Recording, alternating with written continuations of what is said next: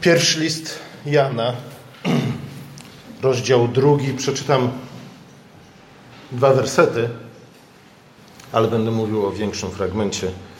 Ale na pewno znacie cały list Jana pierwszy, nie tylko na pamięć. Dzieci, ostatnia to już godzina, a słyszeliście, że ma przyjść antychryst. Lecz oto już teraz wielu antychrystów powstało. Stąd poznajemy, że to już ostatnia godzina. Wyszli spośród nas, lecz nie byli z nas. Gdyby bowiem byli z nas, byliby pozostali z nami. Lecz miało się okazać, że nie wszyscy są z nas. Oto Słowo Boże. Jan pisze o antychrystach, którzy byli pośród nas, a nie, lecz nie pozostali między nami. I teraz pytanie, dlaczego nazywa ich antychrystami? I kogo tak naprawdę ma na myśli? I może kogo również my powinniśmy uważać za antychrystów. Ze względu na to, że antychrystem nie jest każdy ten, kto się z nami nie zgadza w tej czy w innej kwestii. E, żeby być antychrystem, trzeba sobie na to zasłużyć. Nie jest tak prosto być antychrystem. Powinniśmy zatem szanować prawdziwych antychrystów i nazywać rzeczywiście tych, którzy są antychrystami, antychrystami, a innych po prostu ludźmi może nie do końca wyedukowanymi. Jan nazywa tych ludzi antychrystami ze względu na to, iż zaprzeczają, że Chrystus jest prawdziwym Bogiem i prawdziwym człowiekiem jednocześnie. Że zaprzeczają temu, iż Słowo rzeczywiście stało się ciałem. Tych, którzy zaprzeczają w związku z tym temu, iż Syn jest Jezusem i jako taki objawia nam Ojca. Jak ciało może objawić ducha? Pytają antychryści. E, w jakiś sposób, jak to może się stać, że Bóg staje się człowiekiem i żyje jako człowiek w pełni, do końca, uczestniczy we wszystkim, za wyjątkiem grzechu. Jak to możliwe, że Bóg stał się dziecięciem? I jak to możliwe, że Bóg umarł na krzyżu? Jak to możliwe, że Bóg miał, czy też ma, ludzką matkę? W ten sposób Antychryści udają, że są wielkimi intelektualistami, ze względu na to, że rzekomo zadają ważne i głębokie pytanie. Ale Jan mówi nie. Nie tylko, że to są antychryści, ale na dodatek jeszcze niszczą całą Ewangelię i całą chrześcijańską religię.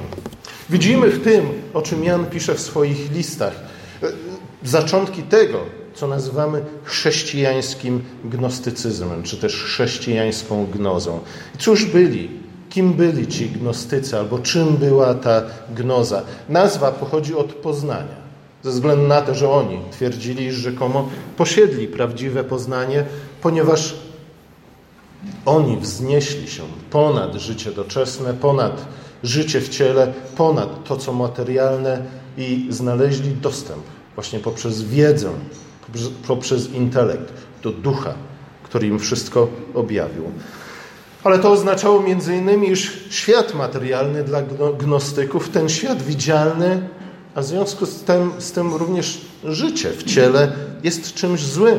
Jest wręcz dziełem tego, kogo nazywali złym Bogiem Starego Testamentu, demiurgiem, który jest stwórcą. Ponieważ dobry Bóg nigdy by nie stworzył świata którym żyjemy, nigdy by nie stworzył świata materialnego. Ten Bóg, który stworzył świat, Bóg Starego Testamentu, Bóg, który się domaga świątyń i ofiar ze zwierząt, jest gorszym Bogiem, jest złym Bogiem. Na pewno nie jest Bogiem Jezusa Chrystusa. Jezus Chrystus z kolei, wedle gnostyków, pochodzi od innego Boga, od tego, którego nazywa Ojcem w Nowym Testamencie. To oznaczało, że gnostycyzm cechował bardzo pesymistyczny pogląd na ciało ludzkie. Było ono więzieniem dla duszy. Dlatego też zbawienie i zmartwychwstanie w gruncie też polegało właśnie na uwolnieniu duszy ludzkiej z ciała i od tego materialnego, fizycznego świata. Jednym z pierwszych teologów chrześcijańskich, którzy zaczęli występować w sposób zdecydowany, ostry i usystematyzowany przeciwko nauczaniom tych właśnie chrześcijańskich gnostyków był Ireneusz z Lyonu, który tak naprawdę pochodził z Turcji, a w Lyonie tylko zamieszkał. Mówimy tutaj o drugiej połowie II wieku po Chrystusie. W swojej argumentacji Ireneusz posługuje się między innymi przykładem komunii, Eucharystii, Wieczerzy Pańskiej i mówi, jeśli rzeczywiście komunia jest tym, czym jest, to gnostycy są całkowicie w błędzie. Ze względu na to, że to właśnie w komunii, w chlebie i w winie, to, co materialne, łączy się z tym, co duchowe. I nie ma tutaj żadnego kontrastu, nie ma tu żadnego konfliktu, nie ma żadnego wykluczenia ani przeciwieństwie. Tak, chleb i wina są materialnymi rzeczami. Na dodatek są owocami pracy ludzkiej. Co jest bardzo ważne, ze względu na to, że zanegowanie jakiegokolwiek dobra istniejącego w świecie fizycznym materialnym jest również zanegowaniem jakiejkolwiek wartości pracy człowieka. Według gnostyków chleb i wino są niegodne, aby uczestniczyć w tym, co duchowe.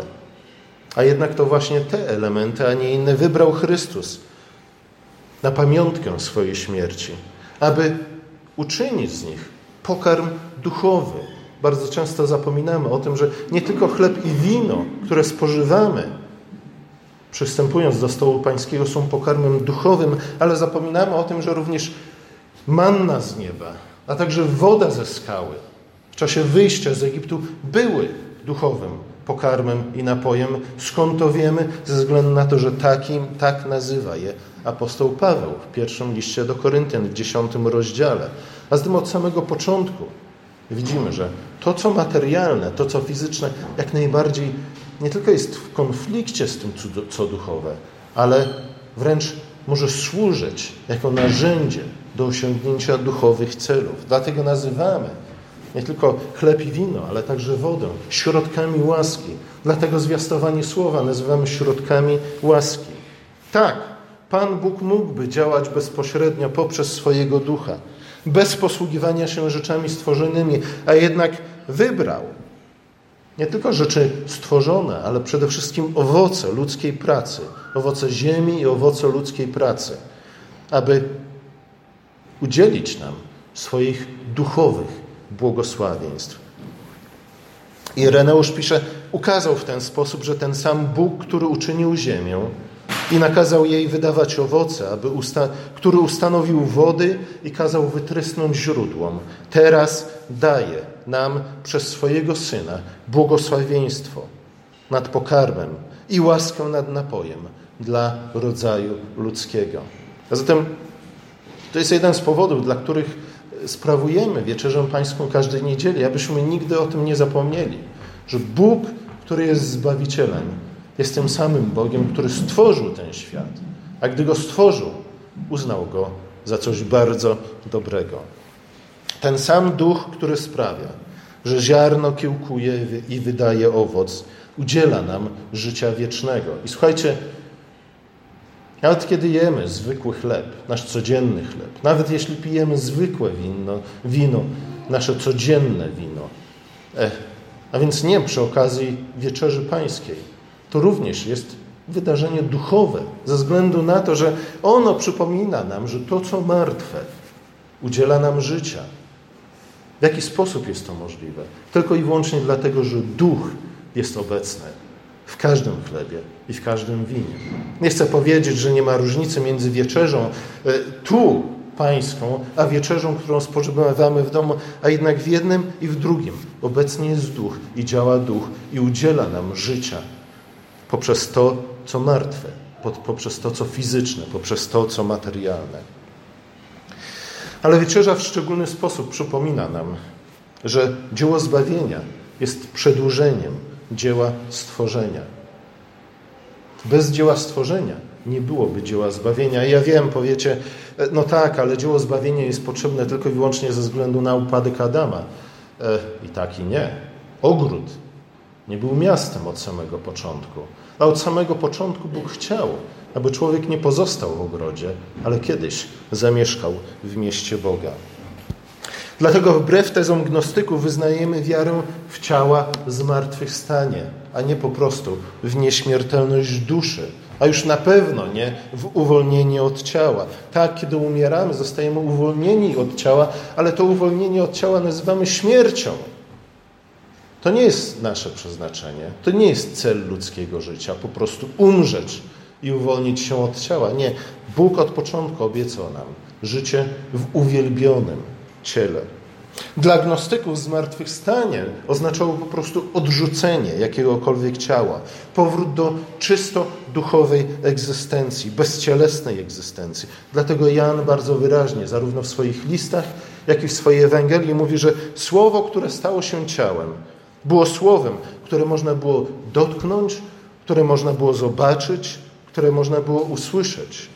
I to również po zmartwychwstaniu. Tak, Chrystus po zmartwychwstaniu był w stanie przechodzić przez zamknięte drzwi. Wszyscy chcielibyśmy przechodzić przez zamknięte drzwi. Ale żeby przechodzić przez zamknięte drzwi, wcale nie musimy uwolnić się od ciała. Ja bym powiedział wręcz przeciwnie. Musimy posiąść lepsze ciała, a jednak ciała. Ale z drugiej strony nie zapominajmy o tym, że ten sam Chrystus, zmartwychwstany Chrystus, został rozpoznany przez uczniów w jaki sposób, na jakiej podstawie. Właśnie ze względu na rany, które nosił na swoim ciele. To oznacza wiele rzeczy, ale między innymi to, że to było to samo ciało, choć przemienione, w którym umarł na krzyżu. To oznacza również to, że ślady po Jego męce Chrystus będzie nosił wiecznie i to będzie Jego znakiem rozpoznawczym. Jezus oczywiście jadł z uczniami. Czy musiał? Być może nie, zapewne nie, a jednak jadł. Spożywał wspólny posiłek ze swoimi uczniami. Trudno tu zaprzeczyć, że zmartwychwstał w ciele. I może właśnie dlatego ewangeliści tak podkreślają tę fizyczną, można by powiedzieć, ten fizyczny aspekt zmartwychwstałego ciała Chrystusa, żebyśmy nie mieli co do tego żadnej wątpliwości. Ze względu na to, że implikacje tej gnostyckiej herezji są wielorakie. E, po pierwsze, jak już mówiłem, oznacza ona oddzielenie dzieła stworzenia od dzieła zbawienia.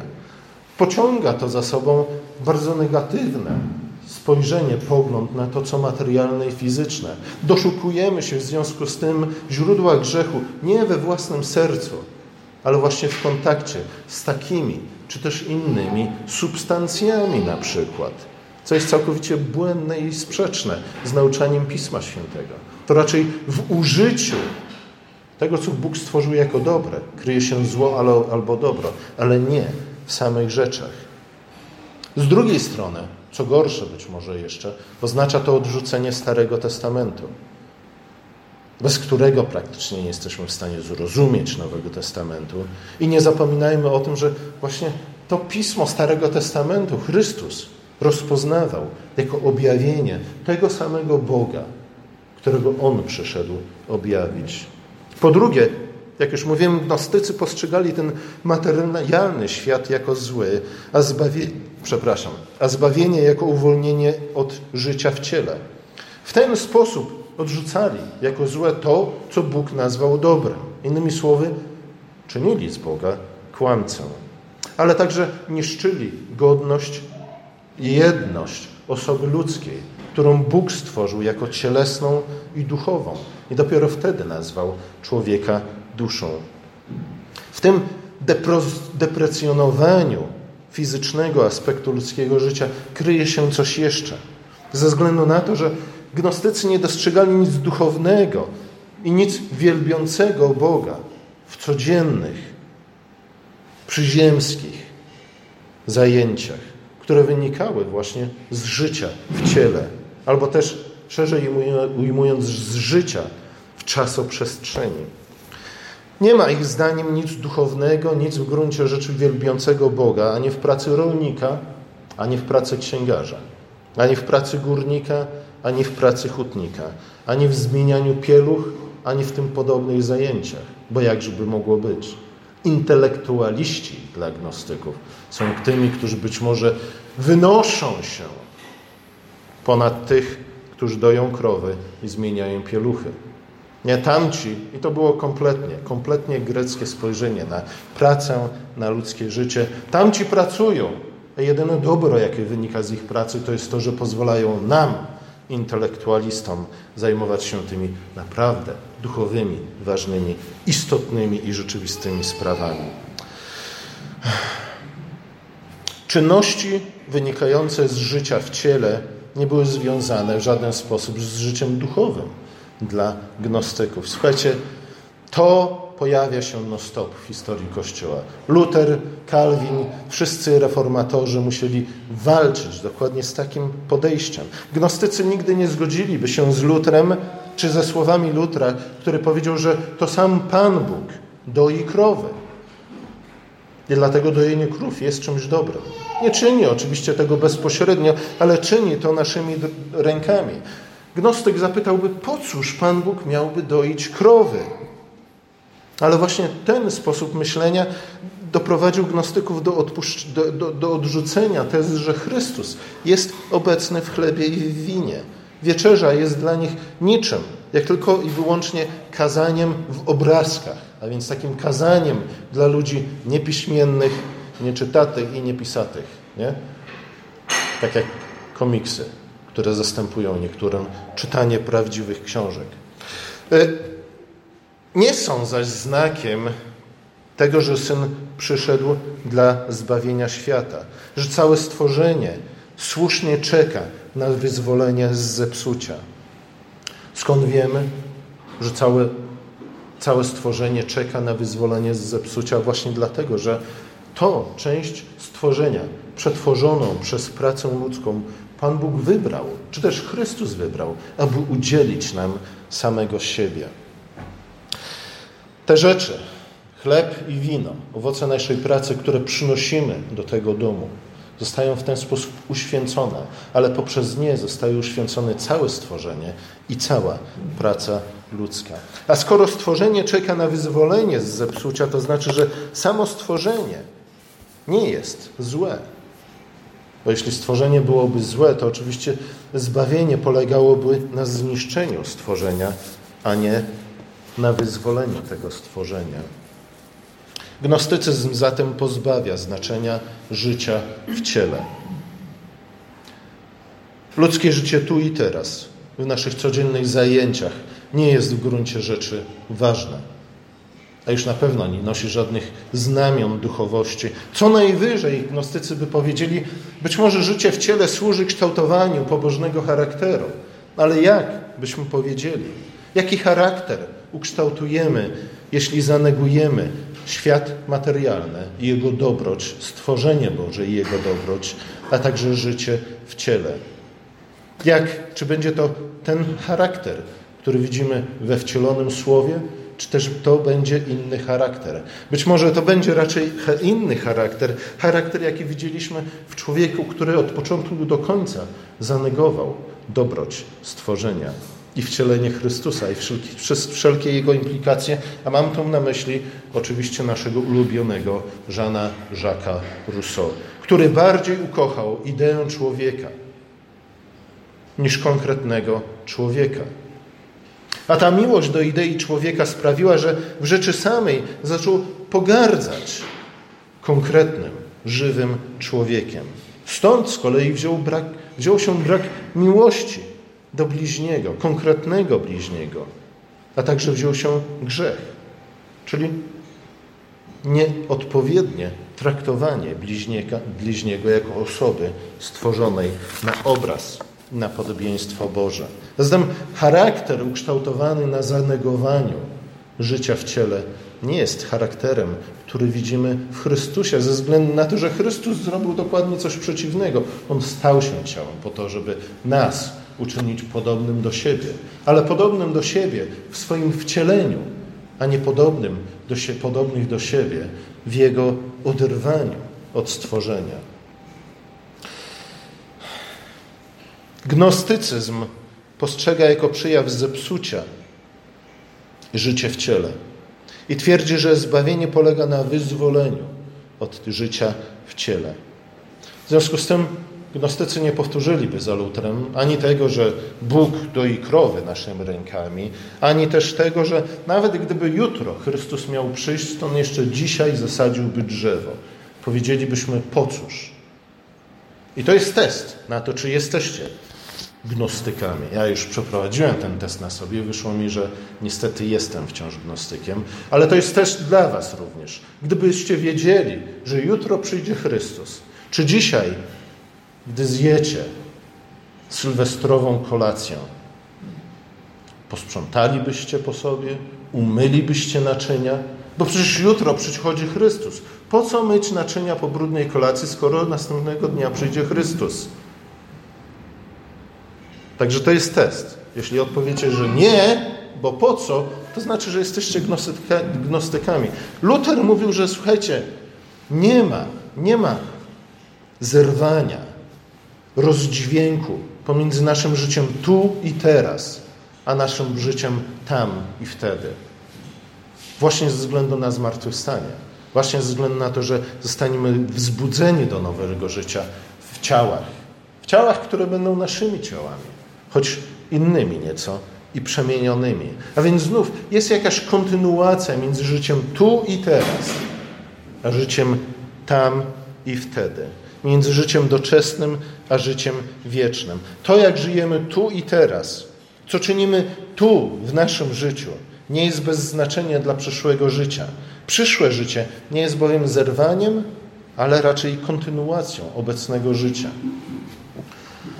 Oglądaliście zapewne Gladiatora, nie? I właśnie tam powtarza się ta, ta fraza trzy co najmniej razy w ustach Gladiatora, że nasze życie tu i teraz odbija się echem wieczności. Właśnie w ten sposób powinniśmy o tym myśleć. Nasze życie tu i teraz odbija się echem wieczności. Ireneusz uważał, że jednym z głównych błędów gnostyków, gnostyków było może nie tyle to, w jaki sposób traktowali ten świat, to raczej był przejaw pewnej postawy, pewnego sposobu myślenia. A to, co przede wszystkim charakteryzowało gnostyków, to było co? Dokładnie to samo, co charakteryzowało Adama w ogrodzie. Powiecie pycha, a ja wam powiem nie do końca, ze względu na to, że jego głównym problemem i głównym problemem gnostyków i naszym głównym problemem jest nie tyle pycha, co zniecierpliwienie. Gnostycy negują życie w ciele, gdyż życie w ciele wymaga cierpliwości. A właśnie to jest coś, czego oni nie chcą przyjąć. Życie w ciele wiąże się z potrzebą dojrzewania i nie tylko osobistego dojrzewania, ale dojrzewania w ogóle całego stworzenia. Odrzucają oni bowiem wszelkie ograniczenia, które się wiążą z życiem w ciele, z życiem w materialnym świecie. Gnostycy mówią, nie podoba się nam to, że ziarno nie chce wykiełkować w ciągu jednej nocy i nie chce wydać owocu w ciągu jednego dnia. W takim świecie być może chcielibyśmy żyć, ale ponieważ to wszystko zabiera tak wiele czasu, nie podoba się nam to. Nie podoba się nam to, że ciasto musi rosnąć, żeby wyszło z niego ciasto, a nie zakalec. Nie podoba się nam to, że winogrona muszą sfermentować. I nie tylko, żeby wyszło z nich dobre wino. Nie podoba się nam to, że dom trzeba budować o, pół roku co najmniej, a nie w ciągu jednego dnia. Że winnicy nie można zasadzić w jedno popołudnie, a od razu cieszyć się jej owocami. Że zdobycie mądrości wymaga lat nauki, tak dzieci kochane, i doświadczenia. Nie podoba się nam to, że dziecko nie powinno zostawać królem. Widzicie, te wszystkie ograniczenia związane z życiem w ciele, to jest właśnie to, czego gnostycy nienawidzą najbardziej. Jeśli nienawidzicie tych rzeczy, to znaczy, że jesteście gnostykami. Uważają za to, że przy pomocy jakiejś tajnej wiedzy mogą, niemal, mogą niemal natychmiast osiągnąć stan uwielbienia. Albo też przenieść się do pełni królestwa. Stąd tak wielu gnostyków zostaje tak zwanymi milenarystami czyli tymi, którzy wierzą, że pełnia królestwa jest już tu za rogiem. Wystarczy zrobić tą czy tamtą rzecz, a być może użyć trochę gwałtu i przemocy, żeby ono nastało w pełni. A nastanie królestwa dla nich oznacza nic innego jak zniszczenie tego świata, w którym żyją, ponieważ w gruncie rzeczy, w głębi duszy niczego tak nie cierpią, właśnie jak życia w ciele, tu i teraz. Niczego tak bardzo nie nienawidzą, jak tego swojego życia i dlatego chcą się od niego urwać. To dlatego gnostycy w gruncie rzeczy są ludźmi niewdzięcznymi, bo jakżeby mogli dziękować, za co by mogli dziękować? A to jest kolejny grzech, który widzimy nie tylko u Adama, ale przede wszystkim u Kaina. Nie cenią tego świata, więc są gotowi na zniszczenie go, byle tylko uwolnić się właśnie od tych ograniczeń, które ich zdaniem wynikają z życia w świecie, w świecie fizycznym i materialnym, z życia w ciele, a tak naprawdę problemem jest grzech niecierpliwości i niewdzięczności w ich sercu. Wydumali sobie jakiś alternatywny świat i oderwali się od rzeczywistości. To cechuje wszystkich utopistów. Padli ofiarą własnego marzycielstwa i zdziecinnienia. Przede wszystkim jednak gnostycy chcą uchronić się od cierpienia. Z tego też powodu stworzyli teorię, że słowo nie stało się ciałem i w ciele nie umarło na krzyżu. Słowo zstąpiło na człowieka Jezusa i odfrunęło od tego człowieka Jezusa podczas Jego męki. A więc Słowo nie było obecne w życiu Jezusa ani w chwili Jego narodzin i dojrzewania, ani w chwili Jego pasji. Słowo, ich zdaniem, musi być wolne od cierpienia. Przecież oni mają stać się, jak to bezcielesne Słowo, również wolni od cierpienia. Gdyż cała cielesna egzystencja jest ich zdaniem właśnie źródłem cierpienia. Ireneusz odpowiada na to bluźnierstwo kontrtezą. Mówi, jeśli Chrystus się nie urodził, to i nie umarł. A jeśli nie umarł, to nie powstał z martwych. A jeśli nie powstał z martwych, to śmierć nie została pokonana i jej panowanie nie zostało przezwyciężone. Powtarza więc Ireneusz w gruncie rzeczy to, co czytamy w pierwszym liście do Koryntian w 15 rozdziale. Gnostycy zatem próbując uwolnić się od panowania śmierci, które wiążą z życiem w ciele, tylko wzmacniają panowanie śmierci nad życiem ze względu na to, że Chrystus nigdy, jeśli się nie wcielił, jeśli nie umarł, to nie przezwyciężył panowania śmierci nad życiem. Zatem gnostycy tak naprawdę wypychają Boga z tego świata i sami chcą uciec z tego świata. To znaczy, że ich zdaniem Bóg nie jest tak naprawdę obecny w tym świecie, w tej naszej czasoprzestrzeni. Ani żłóbek, ani krzyż nie mówią nam absolutnie nic na temat Boga. Nie mówią nam nic o Jego istocie, nie mówią nam nic o Jego charakterze, nie mówią nam nic o Jego chwale, ani o miłości. Ich zdaniem narodziny Jezusa nie doprowadziły do tego, że imię Immanuel nabrało pełniejszego, a być może nawet nowego znaczenia. Bóg bowiem w gruncie rzeczy nigdy nie zamieszkał między nami. Pozostał jedynie odległym obserwatorem, kryjącym się w bezpiecznej odległości od tego padołu łez, na którym przyszło nam żyć. A na pewno też nie stał się uczestnikiem naszej ludzkiej niedoli. Syn Boży nie stał się synem człowieczym. Więc pyta Ireneusz, w jaki sposób zatem my, jako synowie ludzcy, możemy stać się dziećmi Bożymi? Wiele można było jeszcze mówić na temat gnostycyzmu, ale muszę już kończyć. Na szczęście gnostycy są w błędzie. Byli, są i będą. Ze względu na to, że Słowo stało się ciałem, zamieszkało między nami. To znaczy, że człowiek może być narzędziem Bożym i naczyniem Ducha Świętego w tych naszych glinianych skorupach. Ziemia prawdziwie może stać się mieszkaniem Boga. Chleb i wino prawdziwie może, mogą nam dostarczać duchowego pokarmu i napoju i pieczętować zbawienie nie tylko nasze, ale też zbawienie całego stworzenia. Nasze życie tu i teraz nie jest bez znaczenia. Nie jest tylko i wyłącznie czekaniem na dzień, w którym w końcu się wyrwiemy z tego padału łez. Nasze życie przyszłe nie będzie zaprzeczeniem tego, co tu zrobiliśmy i jak tu żyliśmy. Sąd Boży oznacza bowiem zniszczenie tego, co złe. A przecież Bóg powiedział, że to, co stworzył, jest dobre. Sąd Boży oznacza zniszczenie tego, co złe, aby to, co dobre, mogło żyć, rozwijać się i wzrastać.